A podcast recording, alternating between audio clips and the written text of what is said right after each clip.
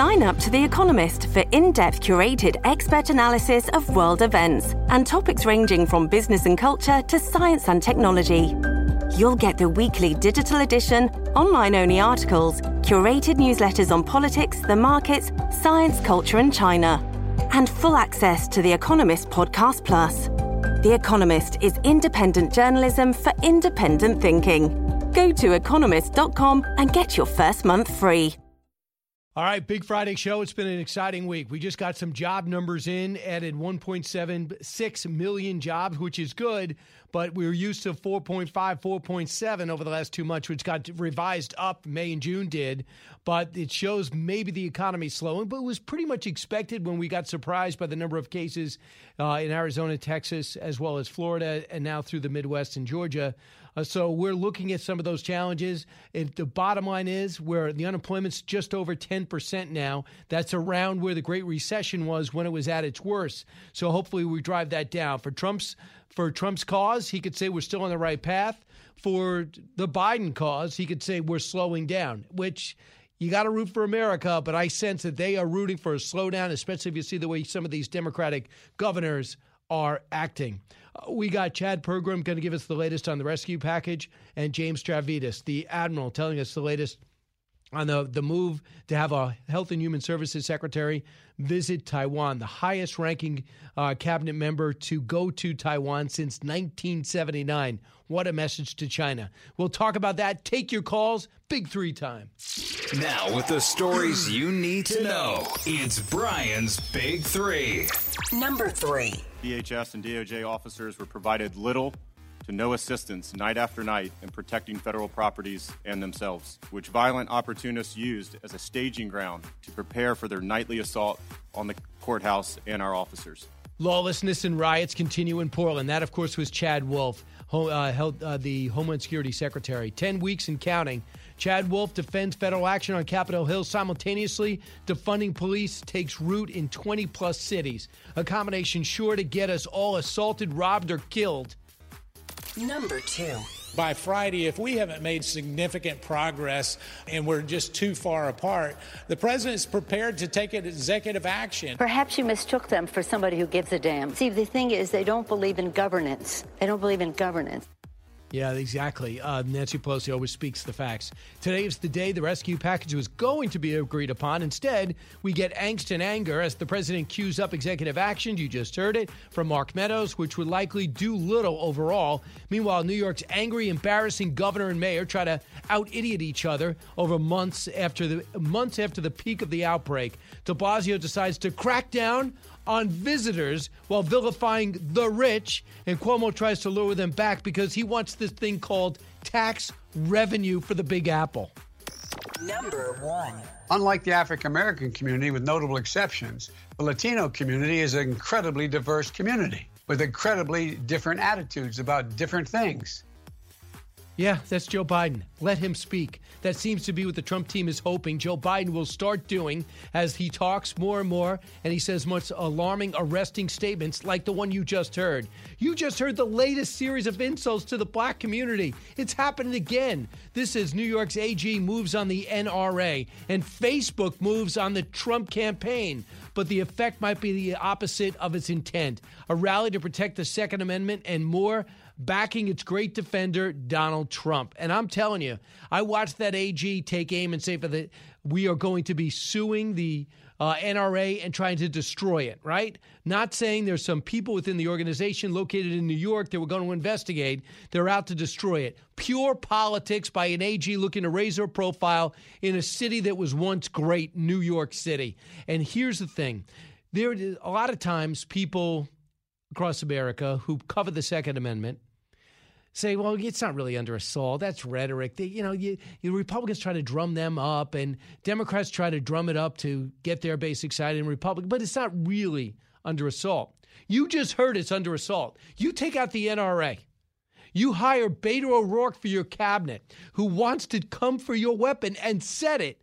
It's under assault. So, for those people on the sidelines and say, well, Donald Trump is a little bit too rough around the edges for me, you like your gun? They're basically saying they're coming for it.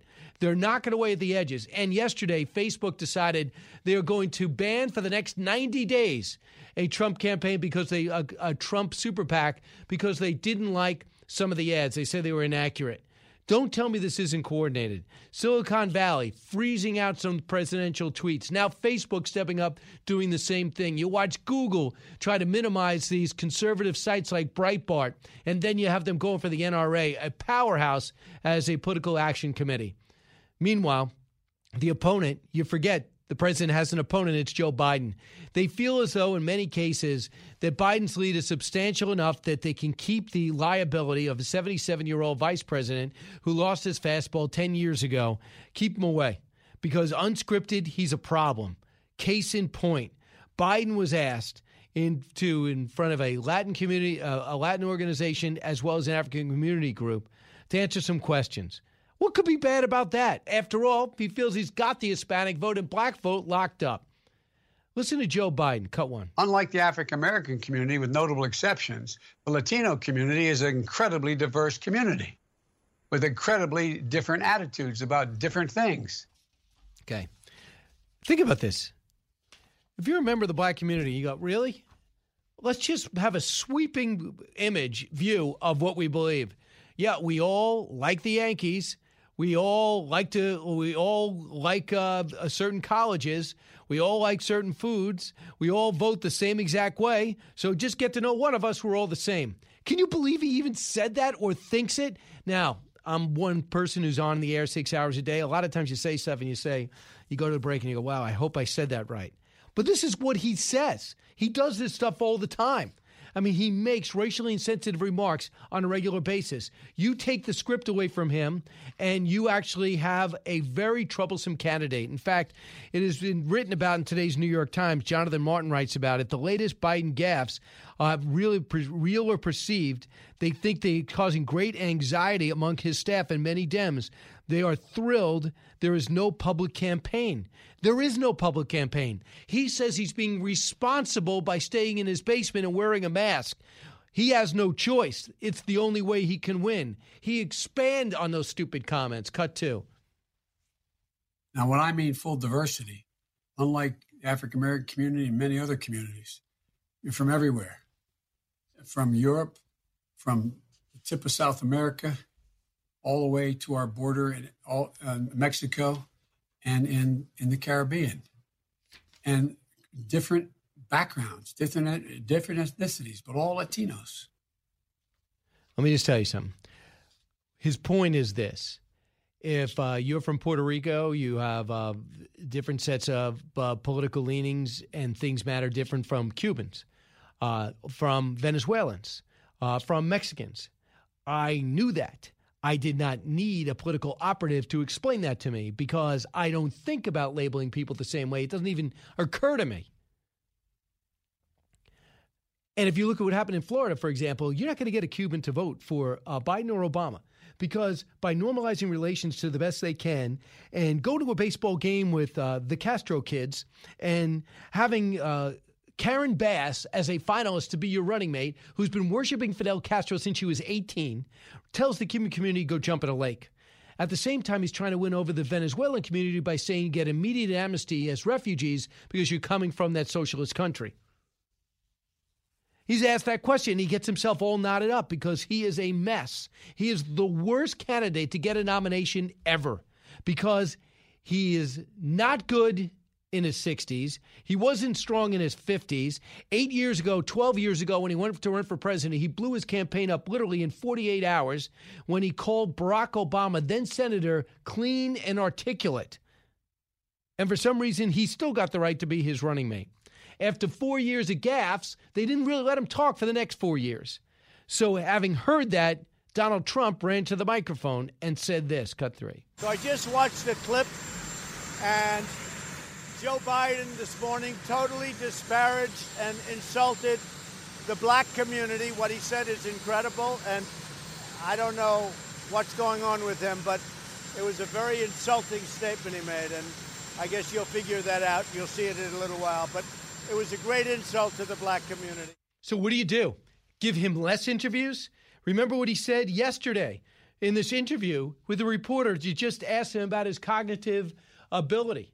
Remember, he kept, makes a statement, gets a question about, hey, you know, the president of the United States had people question his their, his cognitive ability, so he took one of those uh, tests, and he says I did great on it. So uh, he said to Doug McKelway, "Hey, uh, yeah, I've taken a plenty of tests. I'm fine." Then he gets that question, which is just knock it out of the park. Instead, this is his answer 48 hours ago. Please clarify specifically have you taken a cognitive no, test? I haven't taken a test. Why the hell would I take a test? Come on, man. That's like saying you, before you got in this program, if you take a test where you're taking cocaine or not, what do you think, huh?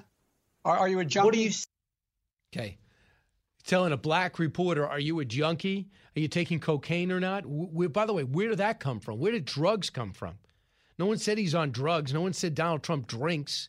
No one says Donald Trump has a drug problem. No one says that Joe Biden has a drinking problem. That no one ever brought that up. Where did that even come from? Why is that even relevant? And then you go and insult a reporter for a question like that. Can you imagine sitting down with Chris Wallace, Jonathan Swan, or here and getting some some confrontational questions? Which, if you're a candidate, you are ready for. It gets you ready for the debates. So uh, this is just 24 hours after we saw an interview with uh, with Condoleezza Rice, and she was asked about race by Peter Baker, and she said this, and I thought it was really relevant here. I don't really care if we are colorblind as a country, but I would like to get to the place when you see somebody who is black, you don't have preconceived notions of what they're capable of, who they are. By the way, what they think, which is, I think, a problem of the left. You just saw it. And that former Secretary of State said it. 1 408 7669. She grew up in the South. She became a conservative. Try to put her in a box. I dare you. Back in a moment with Chad Pergram. Where are we at with the rescue package? There was a meeting between Mitch McConnell and Donald Trump. Did they make any progress? We'll find out. It's Brian Kilmeade. This episode is brought to you by Shopify. Whether you're selling a little or a lot, Shopify helps you do your thing, however you cha-ching. From the launch your online shop stage, all the way to the we just hit a million orders stage. No matter what stage you're in, Shopify's there to help you grow. Sign up for a $1 per month trial period at shopify.com slash special offer, all lowercase. That's shopify.com slash special offer. As many of you know from your own life experiences, a life in so called blue collar work is something to be proud of. It is very rewarding to work that has impact on your friends, your neighbors, and your family's lives. Great successes can be had in the blue collar career. There's no degree requirement for achieving comfort, peace, and freedom. While schools cut shop classes and funnel students into colleges, there are plenty of options for hard workers who are ready to take advantage of open positions. Many young people today assume that college is the only way to achieve success in life. That is not true. Let me introduce you to Ken Rusk. Ken spent his younger years digging ditches and working in construction. He never went to college. Instead, he made goals, planned, and worked hard for 30 years. Now, Ken is a successful entrepreneur with multiple businesses and revenue streams. In his national best selling book, Blue Collar Cash, Ken shares his insights from over 30 years of working in blue collar trades as an entrepreneur, mentor, and life coach. Now he's created a guide made specifically for you and your unique situation. This guide will give you or someone you love the tools you need to start designing the life of their dreams. You can achieve your dreams regardless of your educational background or your past. Go to kenrusk.com slash path to learn more. That's kenrusk.com slash path. Breaking news, unique opinions. Hear it all on the Brian Kilmeade Show. I always see everything, as you know, through the eyes of the children. And through the eyes of the children, this is what we see and say to the Republicans don't nickel and dime our children. Some of them will become homeless because the Republicans are nickel and diming our children. These families are crying out for the $600. All right. Uh, I can't hear it uh, anymore. The Speaker Pelosi talks to us like we're children. Chad Pergram, Fox News congressional correspondent, knows everything going on. Uh, Chad, I thought about you right away because I heard that Mitch McConnell and the president were meeting. He has not been involved in negotiations. What do you think that means about what might take place today? Well, we don't even have clarity that there's going to be a meeting today on Capitol Hill. I mean, there's really nobody here, frankly. Uh, the House and Senate are basically gone. The House won't come back until there's a bill on which to vote. McConnell uh, has put the Senate in session next week, but won't recall members uh, until there's something on which to vote. Um, I mean, Steve Mnuchin, the Treasury Secretary, last night after the meeting. Now, this was the longest meeting they've had after about nine or ten days of talks.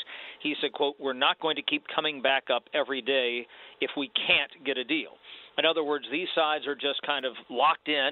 There's no resolution. There's a lot of consternation on both sides. Uh, that you know they had nine, ten days of talks, Brian, and they barely moved an inch. So we have Mark Meadows playing a role there. I saw Senator Schumer come out and says Mark Meadows looks like he's bored. We used to make progress with Mnuchin, not anymore. Can you bring us inside the talks? Well, this is an interesting factor here. There was a very good working relationship which was established between Mnuchin and Nancy Pelosi, the Speaker of the House. Mark Meadows, his calling card when he was the leader of the Freedom Caucus, when he was a congressman from North Carolina in the House of Representatives, was blowing things up, spending bills, uh, you know, trying to unseat John Boehner, which he was ultimately successful in there, and the, the speaker's uh, the speakership. Uh, you know, so now Meadows is key to trying to bring together the sides. Uh, that is a completely different role for him, and it's unclear that he can get there. Uh, there was one theory out there that if the president uh, was actually involved in the talks, they might actually get somewhere. But he has, you know, a terrible relationship, probably the worst relationship we've seen between a Speaker of the House and a sitting president, probably in a century, frankly, or if not more. Uh, I mean, Nancy Pelosi and the president, uh, they had a couple of meetings uh, last year on infrastructure that were just major blowups, and so they can't even be in the same room. Um, where this goes, this is why the administration is talking about executive orders. Uh, they are limited in scope as to what they could do. They could suspend collection of the payroll tax uh, taxes. They could, you know, suspend collection of student loans. Uh, they could probably reprogram a little bit of money toward additional unemployment benefits, but you are limited there. I pressed the speaker about this yesterday because remember, they, you know, Congress did not approve money for the border wall, at least not in the numbers, uh, the dollar figures that the president wanted. And so once they got their hands on that money, the administration uh, diverted some of those funds toward the border wall you can do that up to a point because under the Constitution, uh, Congress has the power of the purse here. And so if you're talking about hundreds of billions of dollars, first of all, or trillions, first of all, you just can't, you know, pull this money out of the ether. That's the first thing. Number two, if you're going to reprogram a lot of money, and I was told that there's about 140 billion dollars of unused coronavirus money and also disaster relief aid that they could start to play around with. But you know, even even that's a small figure. That's only about a tenth of what the Republicans were talking about. They were talking about a trillion dollar bill. You know, 140 billion dollars is not that much uh, in these circumstances, Brian. I know it won't get us fail. What do you think the 1.7 million jobs added does and the 1 million job loss on Thursday unemployment claims does for this dialogue? Where's the urgency now after those numbers come in? Well, you know, I said last week that uh, you know, let's see where the jobs number falls and how that impacts the talks. Now, if they're not talking, it probably doesn't impact them uh, at all. Uh, the fact that maybe if they were getting somewhere, it might influence them a little bit more. You know, it was not all things considered, you know, the most awful jobs report they've ever had, considering you know the the shambles the economy is in here. If it was a, a devastating number, that would probably spark these talks. But you know, I was struck, Brian, by members of Congress who left town this week, saying, "Look, we're not getting a deal." You know, we have people who are going to be poor in our district, in poverty, uh, you know, needing food assistance. Uh, those, and this is both sides of the aisle. Uh, you know, where they are very concerned about what happens economically in the fall, and you can only do so much by an executive order. And the pressure on the other side, and of course, this is mostly from the Republicans, is that you would have to spend so much after they spent more than three trillion dollars in the first couple of quarters this year, you, you cough up another trillion or a couple more. Out of the gates and ready to go. Hey, it's Hutton Withrow. Hot Mic is here on the Outkick Network. We've got your afternoon covered with the latest sports discussion, and it's available wherever you find your audio. Daily analysis and news. He is hot. I am Mike. Actually, my name is Chad. His name is Jonathan, but you get the picture. We're going to bring it every single day. Whatever you want to call us, we'll respond to. We just want you to respond to what we're dishing out every day. And while you're here, we hope you subscribe to the podcast, like, subscribe, and share. trillion again, and then where are we in the winter? Do we have to do it again? You see where this is going, and that's why where maybe they were thinking, okay, if the jobs numbers a little better, maybe we don't have to put that much into additional unemployment uh, assistance. Uh, maybe we don't need mm-hmm. to put that much into direct payments. So a muddled number, kind of a middle of the road number here, it probably doesn't do much, frankly. And lastly, the six hundred dollars. Uh, the six hundred is a supplement to the normal unemployment insurance. The Republicans offered two hundred. Where's that at? Well, uh, there's not the votes in that for the Senate. Uh, you know, Mitch McConnell talked, uh, uh, uh, you know, a couple of weeks ago. He was going to dare Democrats to oppose uh, extensions of these unemployment benefits at lower numbers $200, $400, $500. It was like a, a tobacco auction, you know, in terms of how much money they would put forth. Here's the problem McConnell said on our air on Fox uh, on Fox News that he had about 15 to 20 Republicans who were opposed to any more debt. So what that means is he couldn't even pass something on his side, and the reason that wow. these these dare votes never materialized, Brian, to wrap up, is because he didn't have the votes on his side. Chad Pergram, thanks so much. Maybe you'll surprise us and say they started talking again and get something done today. Thanks, Chad. From the Fox News Podcasts Network, download and listen to The Untold Story with Martha MacCallum. The host of the story on Fox News Channel sits down with major newsmakers each week to get their untold story. Subscribe and listen now by going to foxnewspodcasts.com. The fastest three hours in radio. You're with Brian Kilmeade. We've had a really important long-standing partnership with Taiwan, especially in the field of public health. Their response to COVID has been incredible, and frankly, it stacks up uh, pretty well uh, in terms of their transparency compared to uh, certain other entities. And I'm looking forward to going over and being with my colleagues there. And that is uh, Jerry Azar, uh, the Health and Human Services Secretary, Alex Azar, I should say, and it's the highest ranking official, sitting cabinet member to go uh, visit Taiwan since 1979. Why is that? Why is that important? China is not happy. Admiral James Stavridis, the 16th Supreme Allied Commander of NATO, uh, author of Sailing True North, joins us now. Admiral, how significant is Azar's visit? Oh, it's huge. And it is coming at just the right time. And I think it is very carefully calibrated. Let me start by saying uh, I was in Taiwan about a year ago or so, met with Madam Tsai, the president, met with the national security advisor. I'm a, a strong supporter of Taiwan and a proponent of greater U.S. engagement.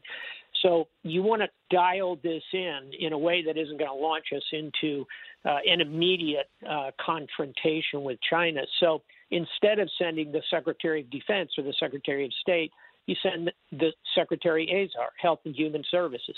It's a very smart move, but it also is a very important marker to put a cabinet level official in Taiwan at this moment I think it's a good move by the Trump administration. And um, we know that they've steamrolled Hong Kong. I asked the president too, you know, what if they go after Taiwan the same way they did Hong Kong? He said, we'll have to see, but that would be a lot harder, don't you think? Oh, immensely harder. And um, here's the state of play in terms of Taiwan. First of all, it's relative to Hong Kong, much bigger, bigger GDP, much bigger population. It's a big island physically. It kind of guards the northern entrances to the South China Sea. So it's a big geographic space. The good news is they're fairly well armed. Uh, they do receive uh, fairly high technology weapon systems, defensive mostly from the United States. And by the way, Brian, um, floating at the moment is the idea, and I think it's a good one, of upgrading some of the uh, military systems that we sell to Taiwan. And by the way, Taiwan has plenty of money. They can afford to purchase these systems. So that means missile defense type systems. It means most recently sale of an upgraded uh, large scale drone system that could go out over the South China Sea and see the Chinese coming from greater distance. So um, we definitely don't want to get in a war with China over Taiwan. The best way to avoid that is to give the Taiwanese the ability to defend themselves, make them such a tough nut to crack that it deters China. I think that's all part of our strategy. Some more, some more moves. China is confirming they'll vote against extending the Iran nuclear arms embargo um, with 89 of 15 favorable votes to continue it. So uh, the ones voting against it, China, France, and Russia, perhaps, the UK and the US must vote in favor of the resolution. Uh, that means if China or Russia issue a veto, Pompeo's resolution will fail. So uh, looks like China is out. It does. And uh, we're not quite there yet because they do not have the votes to actually uh, win the Chinese and the Russians, but they do have the veto power, Brian. Uh, the, the five uh, principal members of the UN Security Council can veto anything. Uh, I think that's probably where this is headed, and it's too bad because the the current agreement is it's not even on life support. It's dead. Regardless of how the election comes out we're going to have to renegotiate it. The sooner we get to a reality check on that the better. This is part of china which is drawing closer and closer to Iran. They've just also signed, Brian, a big economic deal between the two countries. So, frankly, no surprise. So they're trying to help Saudi Arabia get a, a, nuclear program going, and it looks like they've been successful, according to the Wall Street Journal. We know Saudis, the Saudis and Iranians are uh, are enemies. So are they playing both sides here? Well, let's face it, China's all about the economics globally. This is their strategy. They call it One Belt, One Road. It's to create a global network and thus use the geoeconomics. You know, we talk about geopolitics a lot. Geoeconomics is building economic influence in a wide variety of countries, and uh, China is doing that very methodically. They are indeed playing both sides in that sense they'll try and kind of balance those two things. Uh, frankly, if I were the Saudis, I would not want to be rushing into high tech nuclear uh, technology exchanges for uh, nuclear power in my country, knowing that China is getting closer and closer to Iran. So I'd, I'd have a little bit of skepticism over whether that Saudi Chinese deal will come to fruition or not. Stay tuned. Do you think that it's a big deal? China and Russia are trying to ditch the dollar and form their own alliance? I think this is a uh, logical move on the part of China. They have been frustrated for really two decades that the U.S. dollar is the reserve currency of the United of the world. It gives the United States enormous ability, for example, in the moment we're in now, to finance our economy uh, while we come out of this uh, coronavirus impact. Um, Russia really is a bit player in this. Uh, is going to have to try and, and draw together some other major countries. This is where we uh, need to stand very firm with Europe, or I should say, Brian, the Europeans need to stand firm with us. I think we want a dollar euro world that does not envision the renminbi which is the Chinese currency, as a reserve currency. I don't think it'll work. Admiral Stavridis, we've been transfixed seeing the bomb damage in Beirut. Uh, why would yeah. someone uh, pa- park a Russian ship, leave all this explosive material in it, and say it was a mistake? I mean, what do you what do you make of this blast that? Uh, they're focusing on 2,750 tons of ammonium nitrate that was extremely explosive, obviously. If you use with fertilizer, it's stored at the facility for six years. Are we to believe what we know so far? are you getting different intelligence? I am not getting different intelligence. I think this one is.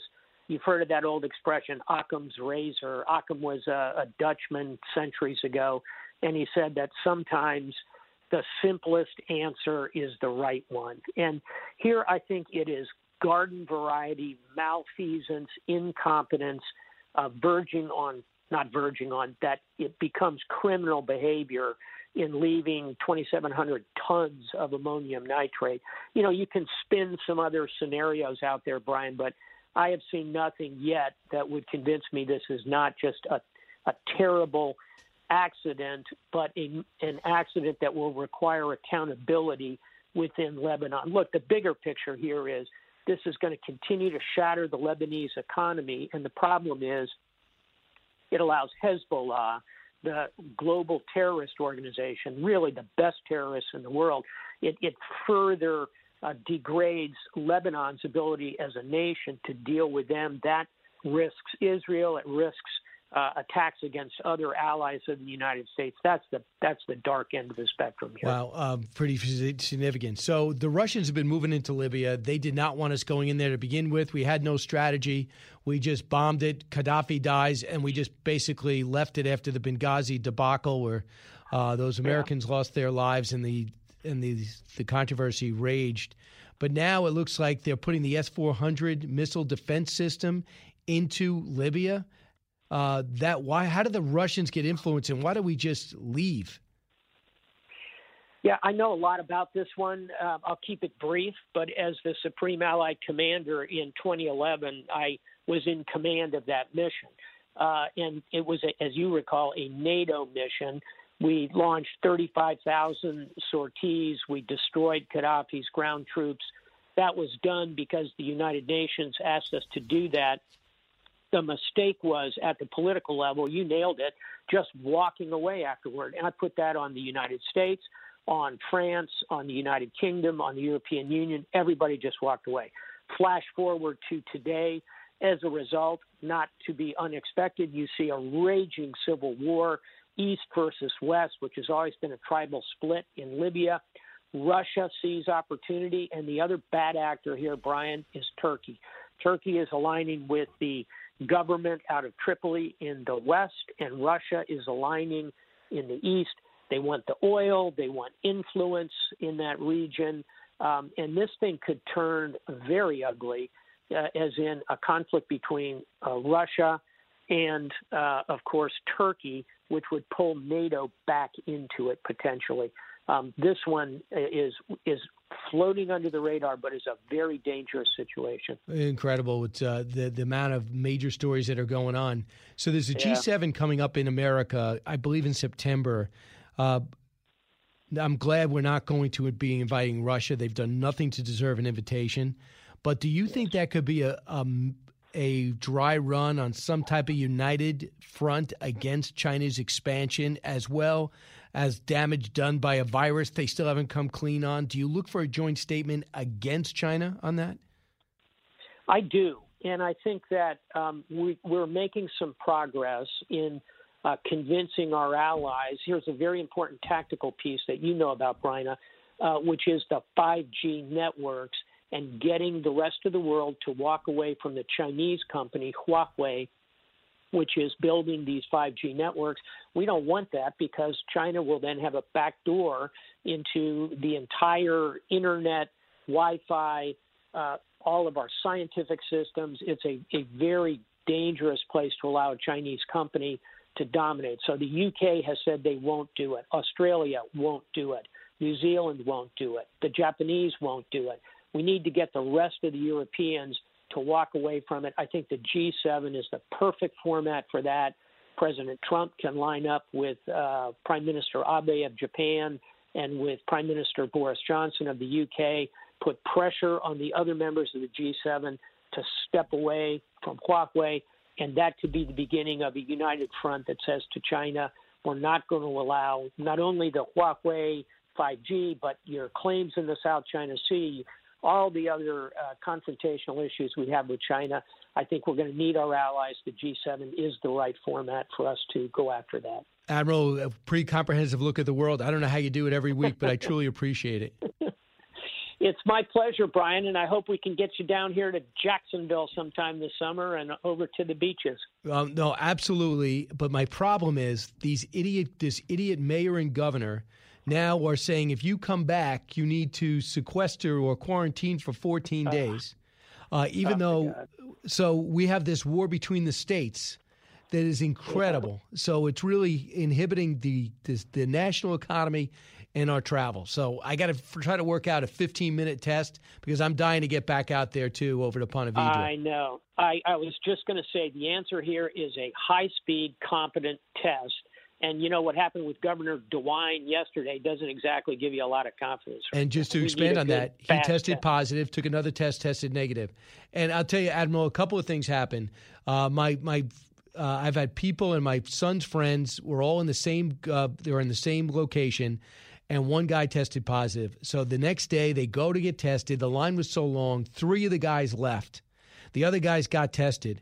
You know, the three guys that left after they signed in got got a notice in the mail that they tested positive. They never took the test. Oh, and then when I bring this oh, up, people are telling me other stories. This is a debacle. Yeah, yeah. No, we need a national level, high speed, accurate test. I think that would solve an awful lot of problems. Let's hope we get there and let's hope we get a vaccine quickly. Admiral James Stavridis, thanks so much. Okay, Brad. Talk soon. Bye. 1 408 7669. I'll take your calls. Whatever's on your mind will be on our program. Expanding your knowledge base. It's Brian Kilmeade. From the Fox News Podcasts Network. I'm Ben Domenech, publisher of The Federalist, and I'm inviting you to join a new conversation with the smartest thinkers out there about the country and where we're going. Subscribe to the Ben Domenech Podcast. Subscribe and listen now by going to foxnewspodcasts.com. The talk show that's getting you talking. You're with Brian Kilmeade. Well, uh, yesterday was not Joe Biden's best day. Uh, this very odd comment uh, about the well, uh, Latin, you know, Hispanics have more diversity than than than blacks. Uh, the black community uh, didn't make any sense. I think he's pulled it pulled it back. It wasn't it wasn't a good day for Joe Biden. It isn't a good day. You know why? He's unscripted. In a traditional run for office, he would have been forced to have even a light schedule would have been problematic. On the other hand, in a normal run for office, Donald Trump excels. He does four or five um, events a day. As it gets closer, he amps up. His energy is through the roof. He can play off a crowd like no one I've seen. He attracts a crowd. If you look online, just his drive yesterday in Ohio, they lined the streets to see the beast. Not him, the beast, but the limo that's all, you know, obviously armored. They just want to see him and you forget how popular he is in certain sectors with certain communities in certain counties in uh, in this country because all you see is the Portlands, the Seattle's, the New York, the Black Lives Matter in front of Trump Tower, the Washington D.C. Uh, D.C. disdain, and it's just not the case. And you used to get re, uh, you used to have that confirmed watching the live events, but can't watch live events. Don, listening on KDWN in Las Vegas. Don. Good morning, Brian. Nice listening to you as usual. Uh, there's four reasons why Biden will not debate. Number one, the $280 million advertising budget, 60 for digital, uh, 220 for the main media uh, and other other forms. Uh, and also, number two, fake news. That's uh, CNN, ABC, uh, MSNBC, uh, ABC, the whole bit, um, PBR, uh, PBS, and NBR, yeah, all of them, Yahoo. Um, Number three is mass mailings in six states, which will give him a huge uh, propaganda boost. So the, the fake news TV will be well out in advance talking about how Biden's just blowing Trump away.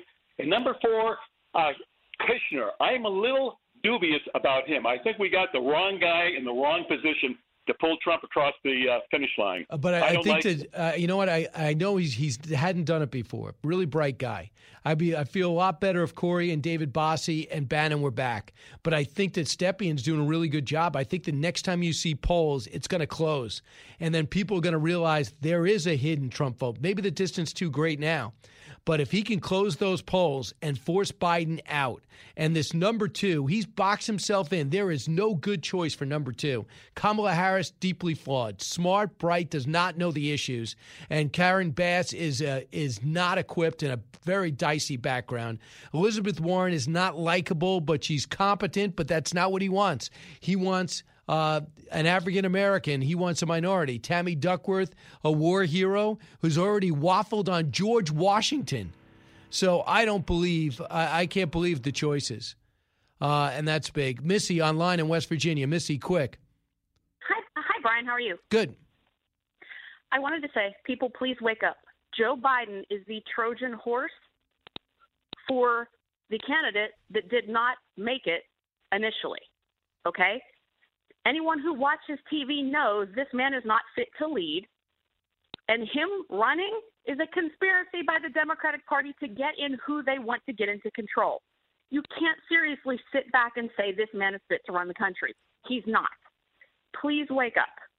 Everything there. Missy, I hear you. And independents, independents, and undecideds will decide this election. But clear thinking Democrats cannot feel good about casting that vote. And as soon as if he does the other thing and just lets everybody know who's going to be in his cabinet, it'll reveal that he is going to be so left wing, he might as well be Bernie Sanders, which makes him a non starter for a lot of Democrats. His wife says he's a moderate. He might think he's a moderate. His policies say he is way left. Living the Bream is a podcast hosted by Fox News Channel's Shannon Bream, sharing inspirational stories, personal anecdotes, and an insider's perspective on actions and rulings from the High Court. Subscribe and listen now by going to foxnewspodcasts.com. America's listening to Fox News. Yes, receptive to you and to everyone around the world. We're coming to you from New York City, the capital, uh, the Big Apple, whatever you want to call it, but it's the place where no one's working. And we have the worst mayor in the world. Hi, everybody. Uh, this hour, we're going to be joined by Geraldo Rivera. Uh, used to be in New York. Now he's in Ohio. Don't go to his house. Um, he's wearing shorts. I know that for sure. He was wearing shorts talking to the president yesterday. And then at the bottom of the hour, Ronna McDaniel with us. All she's doing is running the RNC, trying to pull off a convention like no other, moving locations two times, as well as getting a ground game going that does not exist right now for the Democrats and pull the president from behind to in front, forcing Joe Biden out of his basement. And I do not exaggerate. So there's a lot going on in New York as the mayor and governor, same party, just brawl, and we all pay the price. So let's get to the big three so I can get to Geraldo. Now, with the stories you need to know, it's Brian's Big Three. Number three. DHS and DOJ officers were provided little to no assistance night after night in protecting federal properties and themselves, which violent opportunists used as a staging ground to prepare for their nightly assault on the courthouse and our officers. Yeah, it was unbelievable. They were questioning his tactics. I'm talking about Chad Wolf. Lawlessness and riots continue in Portland. 10 weeks in counting. While Chad Wolf defends federal action on Capitol Hill, simultaneously, defunding the, defunding the police is not a slogan. It's taking root in 20 plus cities, a combination sure to get us assaulted, robbed, or killed. Number two by Friday, if we haven't made significant progress and we're just too far apart, the president's prepared to take executive action. Perhaps you mistook them for somebody who gives a damn. See, the thing is, they don't believe in governance. They don't believe in governance. Yeah, really, Nancy Pelosi. Today is the day the rescue package was going to be agreed upon. Instead, we get angst and anger as the president cues up executive action, which was likely do little. Meanwhile, New York's angry, embarrassing governor and mayor try to out idiot each other. Uh, months after the peak of the outbreak, de Blasio decides to crack down on visitors to the city at major hubs and asking the NYPD volunteers to do it while vilifying the rich, while Cuomo tries to lure them back because we have no tax dollars. Number one. Unlike the African American community, with notable exceptions, the Latino community is an incredibly diverse community with incredibly different attitudes about different things. It's always fascinating to go down memory lane with a guy with no memory. Let him speak. That seems to be what the Trump team is hoping Joe Biden will start doing more and more because the more he talks, the more alarming and arresting statements he makes. You just heard the latest. He insults black Americans and Hispanics in two sentences. This, as New York's AG moves on the NRA, but the effect might have the opposite of its intent a rally to protect the Second Amendment, no longer rhetoric, but real. Backing its greatest defender, Donald Trump. Yesterday, Geraldo Rivera had a chance to speak to that very president, and he joins us now. Hey, Geraldo. What's up, Brian? Good Pres- to talk to you. I love that uh, you know uh, your your characterization of New York City and New York State. Uh, spot on. The places are going to hell in a handbasket. And but you know, Geraldo, you've seen it all. You've seen the worst and you've seen the best. It's not political. I barely remembered what party Rudy Giuliani was. He, I just knew he was the mayor.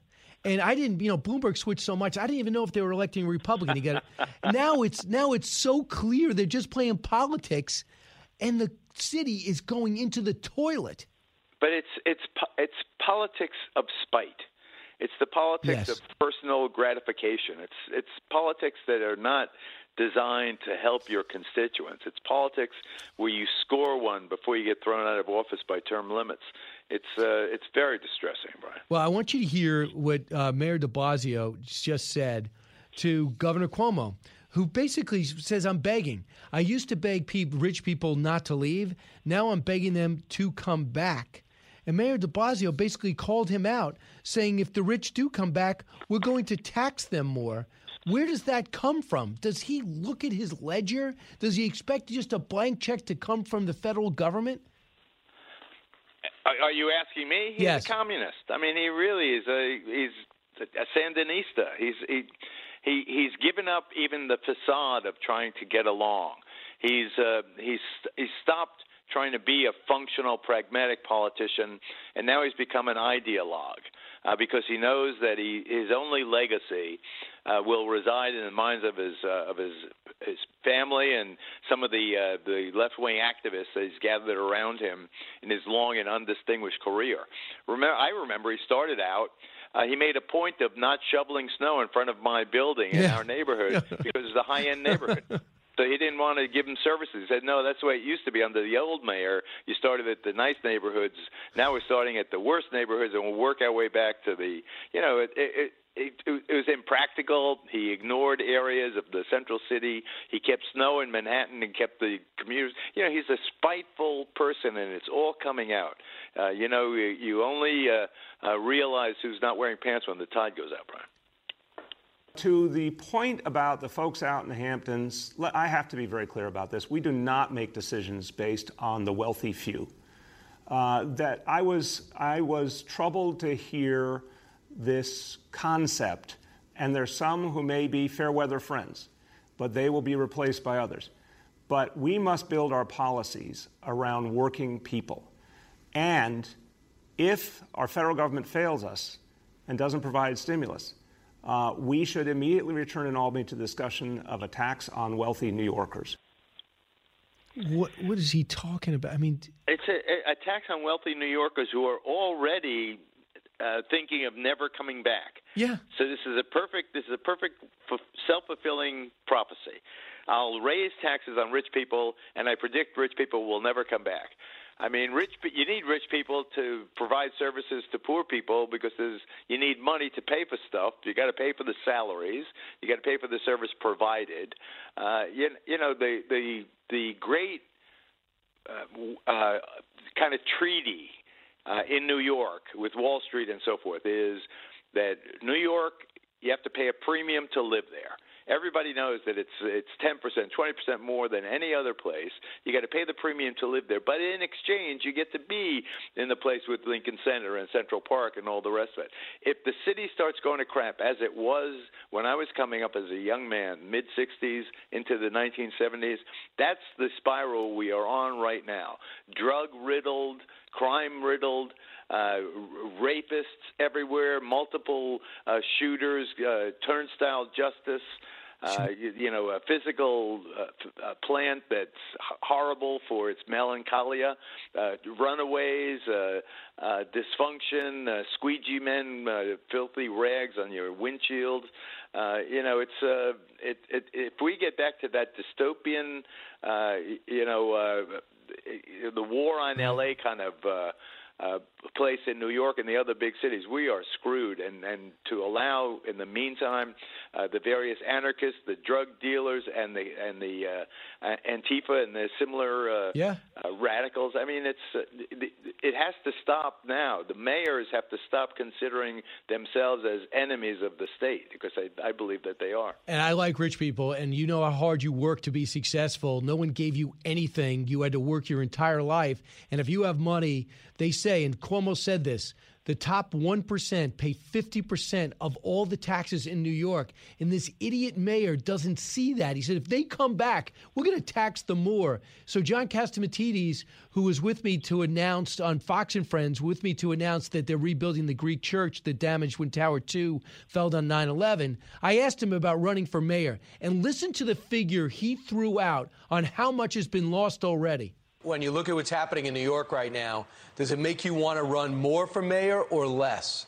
Somebody has to save New York. I- I- New York is a mess. It's going downhill at too fast a pace. Um, I told the real estate industry yesterday that a trillion dollars worth of value uh, has gone south. Trillion already. I- I mean, it's true. I, I sold my apartment just before the pandemic hit. Uh, my apartment, I, I won't give you the figures, relatively obscene, down 40% now on the market because nobody wants to buy a high end apartment. Why you want to buy a high end apartment? You're going to get extra taxed. Uh, you're going to be treated with contempt. Uh, you're going to live in a place where you, you live at the at the whim and, and whimsy of whatever it is that the radical uh, populist uh, city administration decides is best for the city. I mean, it really is. Uh, it's, it's appalling. I feel so badly for it. I, It may cool down after the presidential election, uh, you know, where they where they have decided that they New York will not secede from the union. Uh, maybe it'll quiet down after that, but uh, uh, Right. it is very, very disconcerting. So, uh, Geraldo, you talked to the president yesterday. You asked him about the VP pick, and you brought him to Kamala, Kamala Harris, the senator from California. Let's listen. What do you think of Kamala Harris and the likely now the odds-on favorite to be the VP choice by uh, by Joe Biden? I think she's fine. You know, I mean, she did very poorly in the uh, in the race. She was expected to be one of the winners, and uh, you know, one of the potential stronger candidates, and she ended up going out with nothing. So she was a thud. Uh, But uh, I, I'm fine with any of them. Frankly, I I would have I would have said she'll probably be the one, but What she you- did very poorly. Evidently, Republicans want Rice. They feel like she's the ripest target. What do you think? And what do, what do you glean from Rice, Rice is just uh, that's a, the dream of columnists. Uh, she's never been elected to anything. Uh, Susan Rice. I mean, she's a fine uh, person. Uh, she, you know, performed admirably, honorably uh, in a job that was wrought with controversy over Benghazi and so forth. Uh, I, Uh, I don't she lied like crazy. I don't see I don't see Rice at all. I, I see Kamala Harris as being what made her a weak candidate in the in the Democratic primaries. Her history in terms of being tough on crime and so forth. I think that that will work in Biden's favor. See, I picked a you know a, senator and a black woman, and not only that, but she's a former prosecutor. We're tough on crime. We're not going to yield to uh, Antifa or whatever it is. I, I can see her being a much more powerful uh, general election candidate than she was in the Democratic primary. Uh, still a long shot. For, I, I think Trump's coming on. In the last couple of days, I, I think that the momentum has shifted uh, with his confidence, and and and the thing that's tolling the most heavily uh, and most negatively for Joe Biden is uh, they're getting after him on, come on, Joe, you got to come out. Come on, you got to come sit with a real interviewer. Let's see if you really got what it takes. You, can you deal with, uh, you know, it's it's they're they're not trick questions. Uh, you got to you got to be asked questions from a serious person who compares your answer today with your answer in the mid '90s, for example. A couple of things are happening. Going after the NRA, trying to neutralize their impact on this election, is blatant and could be impactful. Could mobilize and and uh, and actually mobilize the, in a positive way all gun owners who thought, well, this is not really going to be an issue. There's no real attack on the Second Amendment. They could actually see that now. Or and number two, Facebook telling the Trump campaign's not going to be able to advertise for 90 days because of what they say is com- continuing to put inaccurate things online. It's almost as if and then and at the same time, Twitter has been freezing various tweets of the president's for the last few weeks. There's a concerted effort to stop them? I, as a former member of the NRA, I just stopped paying my dues. I got sick of them after their response to uh, Sandy Hook and other uh, massacres. I, I thought they're extremely insensitive, uh, and we and Wayne Le, LaPierre most of all. Uh, it's not like the NRA from Charlton Heston's day.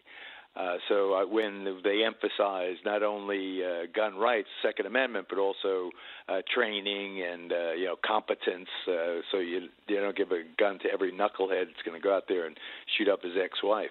Uh, I, I, so I have no sympathy for the for the NRA. What I believe, though, is that in terms of scapegoating.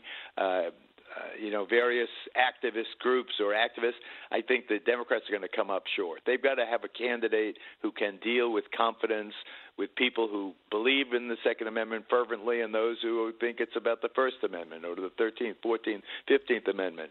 You know, I, I I believe that Trump's got the the confidence and the and the verve uh, right now to reverse what should be the killer sentence of this this corona uh, virus pandemic. Uh, I, I think it really still, Brian, comes down to vaccine on time. Trump wins. No vaccine. Therapeutics crap out, and this plague stays with us. Uh, into the deep into the fall, I, I think he loses. And if he gets another four years, I know Geraldo is going to be the press secretary, and it's going to be a great next something else to add to your Fox Nation series. I, thank you. I, I like right. it. Yeah, uh, check out this Fox Nation series. Uh, it is fantastic, uh, and you get a real perspective on your career and what we went through as a country because you've seen it at the forefront of it all. Geraldo, thanks so much. Your mission Thank now you, is to have a great weekend in sh- the You same too. shorts you're wearing right now. You're wearing shorts, right? I am indeed. I thought so. I could see. Uh, Ger- it's summertime. you interviewed the president in shorts. You cannot do that. I had a tie on. Oh, okay. Back in a moment. Challenging conventional thought and wisdom. You're with Brian Kilmeade. Fox Nation presents podcasts Women of the Bible Speak. I'm Shannon Bream, host of Fox News at Night and author of the new book, Women of the Bible Speak The Wisdom of 16 Women and Their Lessons for Today. Subscribe now on Apple Podcasts, Spotify, FoxNewsPodcast.com, or wherever you download your podcasts. He's so busy, he'll make your head spin. It's Brian Kilmeade. All right, we're back. We got a couple of minutes here. One eight six six four zero eight seven six six nine. Uh, we did not discuss with Geraldo the, the the gaff machine, which is Joe Biden. Remember when he said this to Charlemagne the God? Um, that Charlemagne the God. He's the, the morning, the impactful morning show host right here in New York City. Listen, you got to come see us when you come to New York, VP Biden. I will. It's a long way until November. We got more questions. You got more questions, but I tell you, if you have a problem figuring out whether you're for me or Trump, and you ain't black. dumb, dumb, dumb. And it really ticked off a lot of people after he made his comment saying President Trump is the first racist president. Charlemagne the God not sticking up for Trump, but just saying he should keep his bleep bleep mouth shut um, because uh, essentially he should be the star in the movie The Quiet Man eh, because he is showing too much, essentially. And then Joe Biden said something 24 hours after Condoleezza said, Condoleezza Rice was asked about race in America. He said, I would like to get to a place where somebody who is black, you don't have to have a preconceived notion of what they are, what they're capable of, and what they think and what they want. She makes that statement. And then Joe Biden says this yesterday. Unlike the African American community, with notable exceptions, the Latino community is an incredibly diverse community with incredibly different attitudes about different things. Okay. Donald Trump hears this, right to point it out. Cut three. So I just watched the clip, and Joe Biden this morning totally disparaged and insulted the black community. What he said is incredible, and I don't know what's going on with him, but it was a very insulting statement he made, and I guess you'll figure that out. You'll see it in a little while, but it was a great insult to the black community. Now you know why the President of the United States wants a fourth debate and wants to move him up because about 16 million people, maybe 32 million people would have voted already before the first debate. They have to move it up. They, they have to adjust to the times. And for the debate commission not to move it up and not even acknowledge the pandemic, all of our lives have been changed. My goodness, the Indy 500's got to be run this weekend. It's normally Memorial Day. We're watching baseball without fans football without preseason or contact practices. All we're asking for the debate is to move the whole event up a few weeks. That's it. No audience, some security, just get the candidates there and they won't budge. But now you know why the president needs that debate because he's the better candidate, he knows the issues, and Biden is shot. From the Fox News Podcasts Network.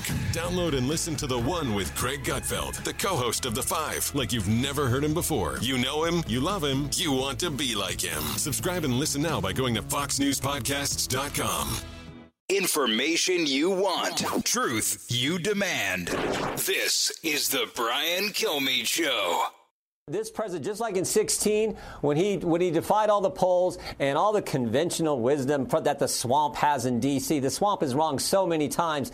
So I, I completely disagree. This president's going to win. He's going to have coattails just like he did in 16. I think we're going to take back the House. Look at all the special elections, Sandra. Every single special election. Guess who won? Republicans. Look at the seat in, in California, where for the first time in 22 years, the Republican House candidate took back a seat that the Democrats had. Mike Garcia, great candidate, great member of Congress. That's why we're going to win. This this president, he understands how you connect with the American Okay. people. And he- what uh, Jim Jordan was responding to is the story in the Washington Post that said there's some panic among Republicans that it's going to be a disaster come election day. And we have Susan Collins losing uh, by about four points in Maine. Obviously, you can make that up quickly. And a dead heat for Lindsey Graham in South Carolina, something the Senator uh, Lindsey Graham does not think is is uh, really a moment reason for concern. Ronna McDaniel's got to worry about everything. She's had her hands full as she tries to get a convention, which should be just about booking hotels and setting up an agenda. It's moved twice. Now it's back to Charlotte. Uh, Ronna, welcome to the Brian Kilmeade Show. How do you have time to do this interview? Um, you know, it's just because it's you, Brian, because you're the best. Thank you. I feel honored. And if I find out you said that to Mark Levin, you're in trouble. Uh, so, so No Ron, if, Jim Jordan gets that question, and I'm sure you get that question a lot. There's a fear that it's going to be one of those elections where you lose. If you lose the White House, you lose the Senate. And the and the pres, the former president of the United States, backed up by his former vice president, said they're going to just get rid of the filibuster. It's going to be 50 votes through the Senate. So anything they want, they'll get. Well, absolutely. Biden has said they'll get rid of the filibuster. They've also floated um, stacking the Supreme Court. I mean, they will fundamentally transform Washington to make sure they don't lose anything again, make Puerto Rico a country, lots of those things. Here's what I will say I'm a nuts and bolts uh, chair. I'm looking at the fundamentals. Jim Jordan is correct. We won all of the specials since the midterms. You've seen stories uh, recently that we are outpacing the Democrats in six battleground states in voter registration. Uh, we're knocking a million doors a week. Biden's not. Uh, every state I go into, I ask my team, what what are you seeing on the ground for Biden? There's nothing on the ground for Biden. Really reminiscent of 2016, uh, where Hillary Clinton chose to do everything on the air and digital, and didn't get in with the mm. people and knocking doors. So I, I feel very good about where the president is right now heading into election day. So, would you agree? Conventional wisdom is, and I haven't seen anyone who can buck it. It's all about the pandemic and how the president's viewed in handling the pandemic. We saw a very big switch over the last two weeks as he's starting to give updates on a regular basis and embrace the mask while still pushing to open schools.